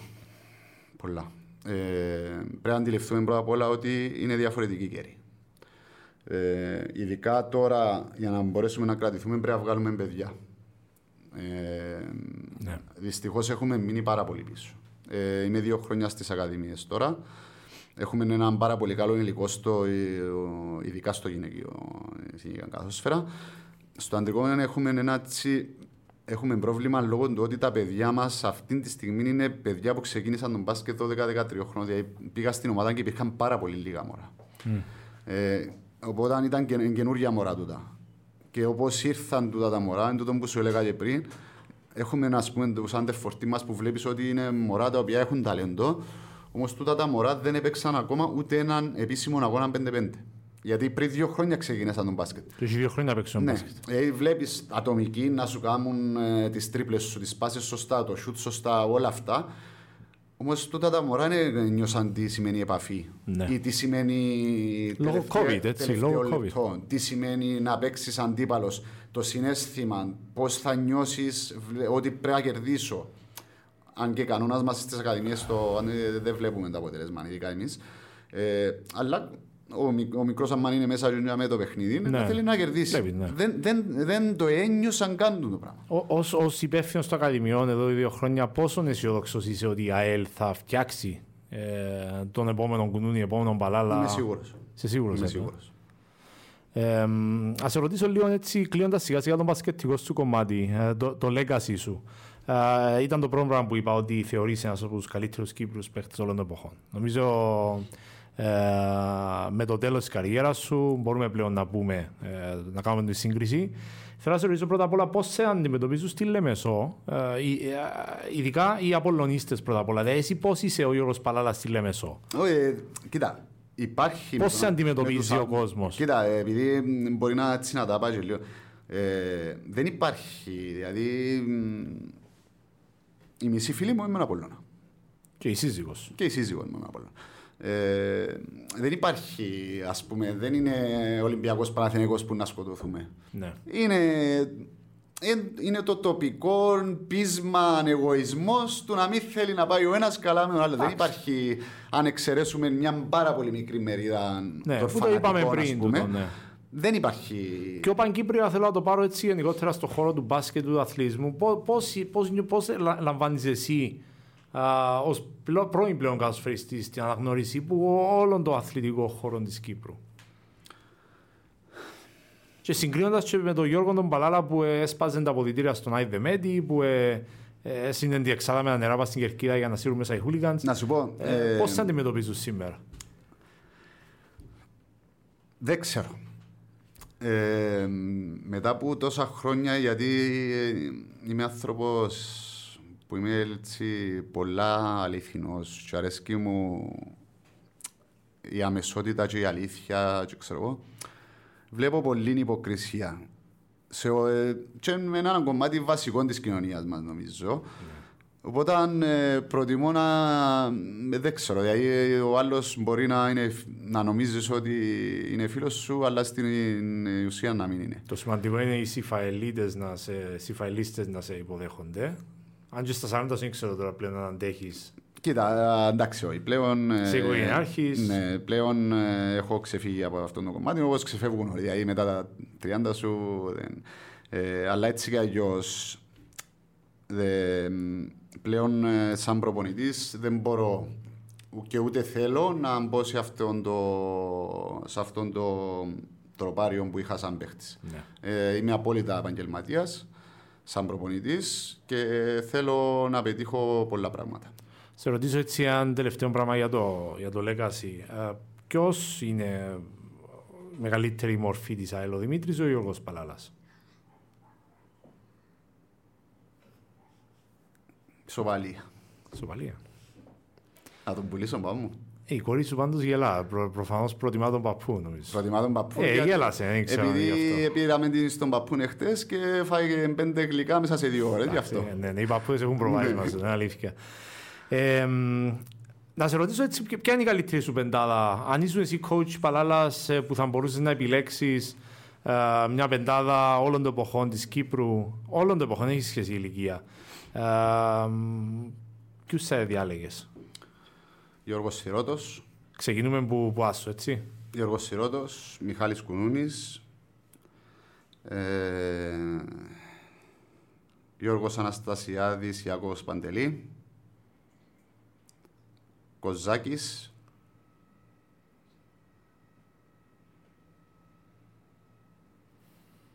Ε, θέλεις να κρατήσουμε χαμηλό το και σχήμα. για- βάση, να σου πω, και βάση καριέρας Παναγιώτης Τρισόκας. Ο, ο Παναγιώτης ήταν άτυχος γιατί ξεκίνησε τον μπάσκετ πολύ αργά. Δηλαδή ξεκίνησε μπάσκετ 17 χρονών και μέσα από το, το πείσμα του και τον εγωισμό του ε, κατάφερε να... Παναγιώτης πρέπει να παίξει Ελλάδα, έκαμε λάθος. Ε, Έκαμε λάθος, ήταν επιλογές είναι- μικρός. να σου πω, Έπρεπε να παίξει δεν Ελλάδα. Ξέρω, δεν θα, θα, ξέρω. θα πετύχαινε είμαι πολύ. σίγουρος, είμαι 100% σίγουρος, όμως αν ξεκίνησε, ξεκινούσε τον μπάσκετ πιο πριν θα, ναι, σίγουρα. Ε, μ,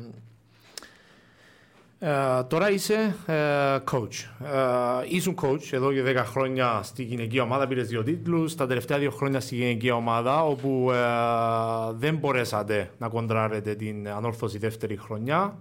Την πρώτη χρονιά διακόπηκε το πράθυμα ενώ ήσασταν κοντά με τον κεραυνό.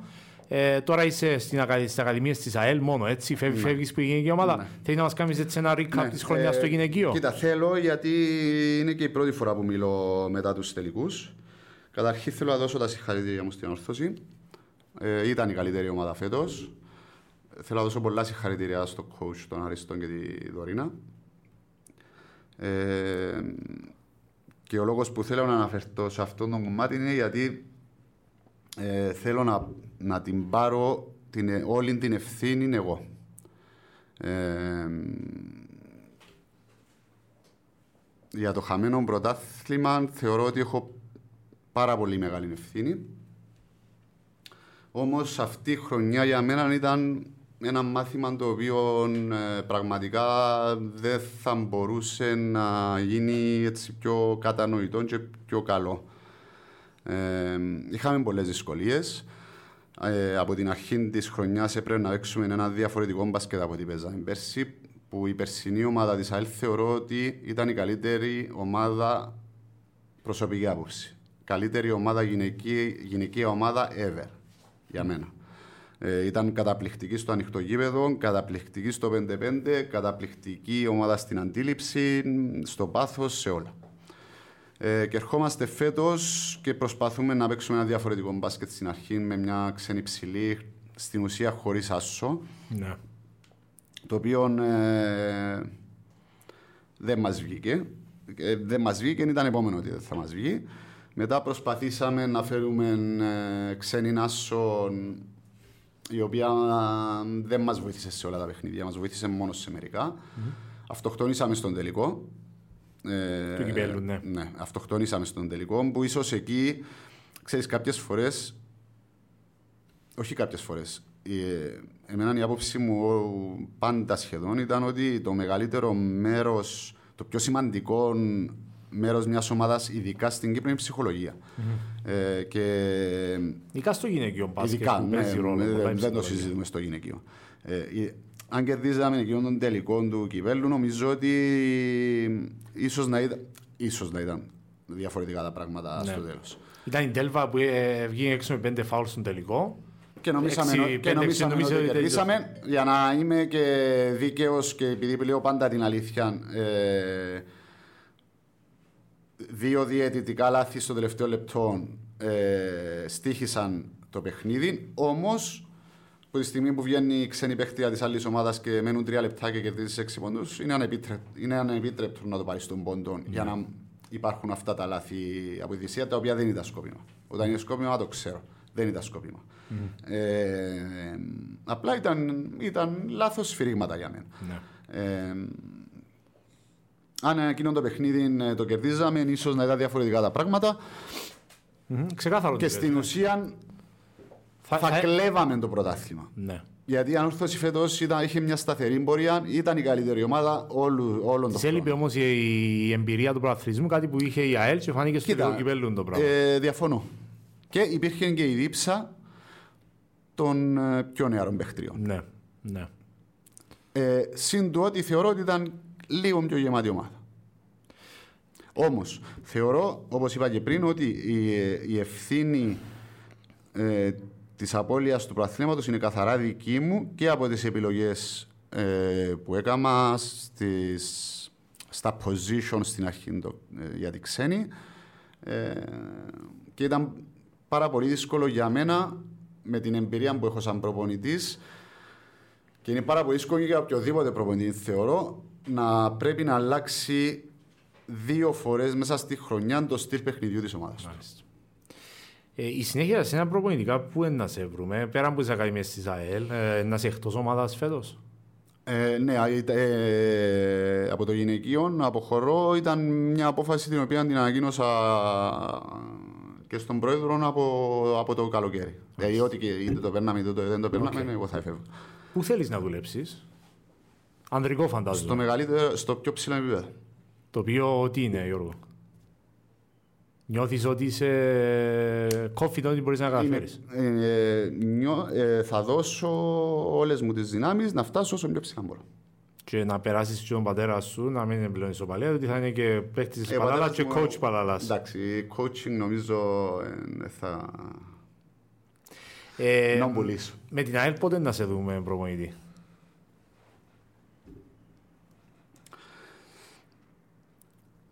Ε, θέλω. Δηλαδή θέλω να βοηθήσω την ομάδα μου να, να ανεβεί.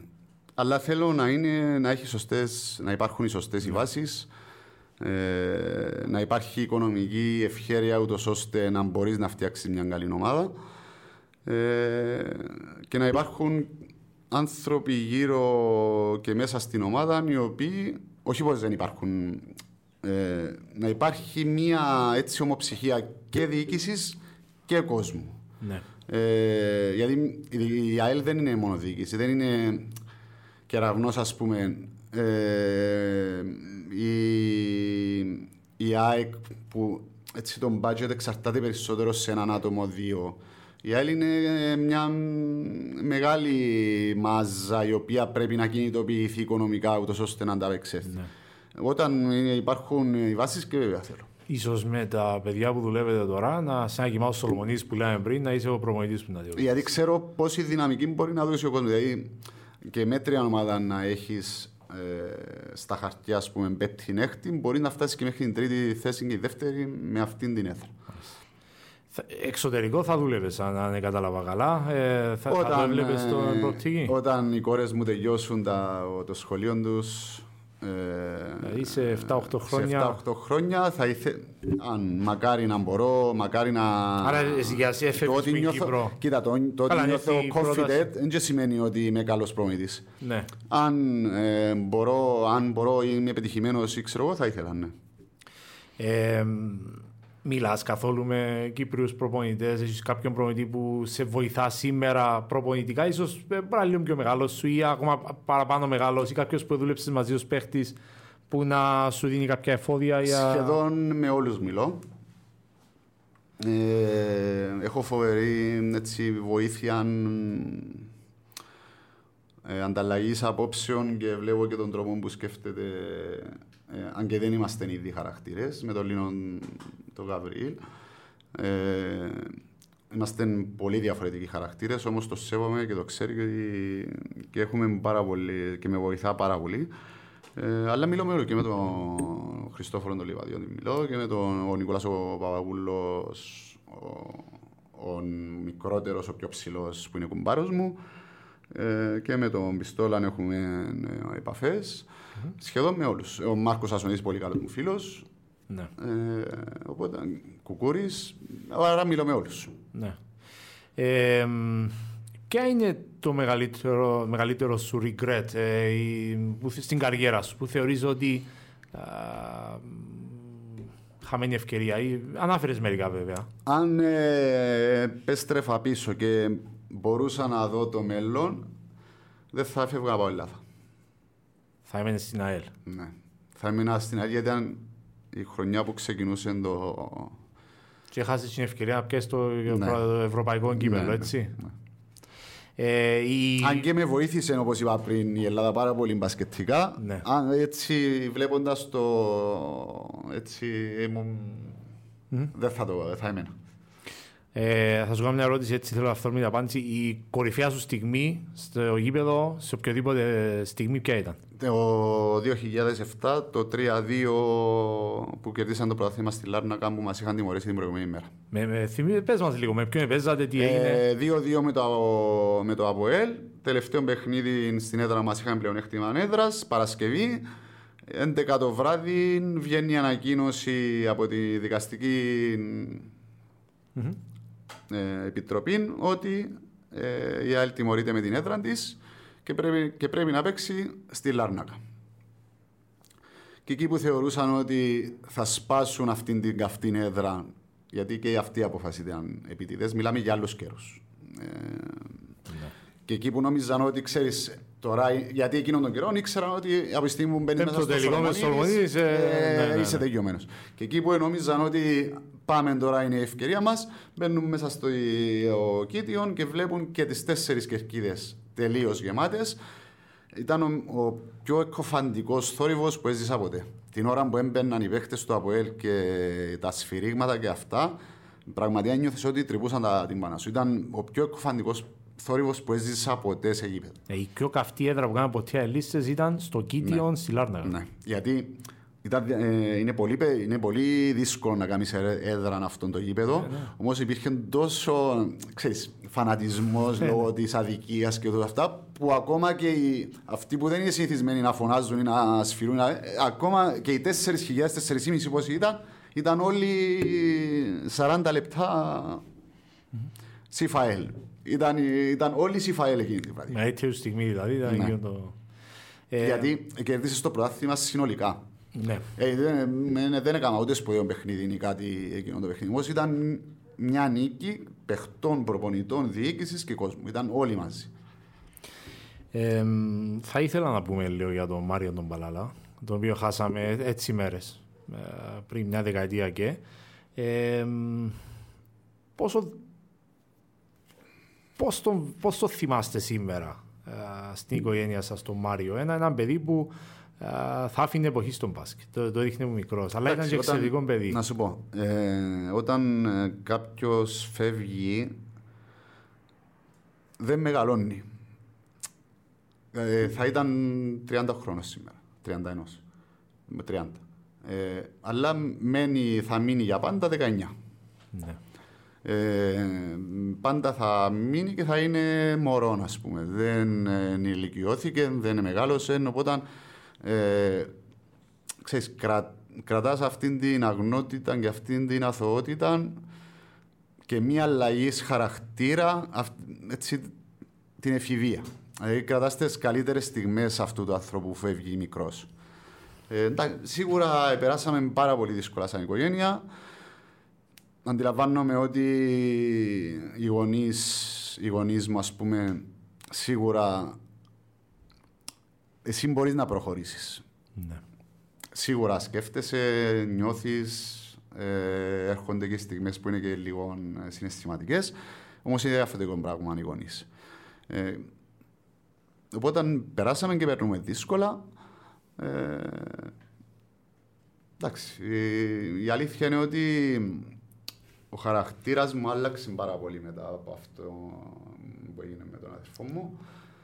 Και νομίζω είναι εκεί το ξέρεις, που βάζεις μια γραμμή και λέεις πότε, άλλα, πότε έγινε διαφορετικός. Νομίζω ήταν εκείνη τη στιγμή που έγινε διαφορετικό, εκείνη τη χρονιά που έγινε διαφορετικός. Το, το ανάφερες προηγουμένως. Ήταν ε, εκείνες τις χρονιές και πράγματι το, το συνδέοντας το ήταν. Ε, ναι. Εντάξει, το μόνο που, αυτό που κρατούμε είναι ότι ο Μάριος ήταν α, πολύ διαφορετικός από εμένα.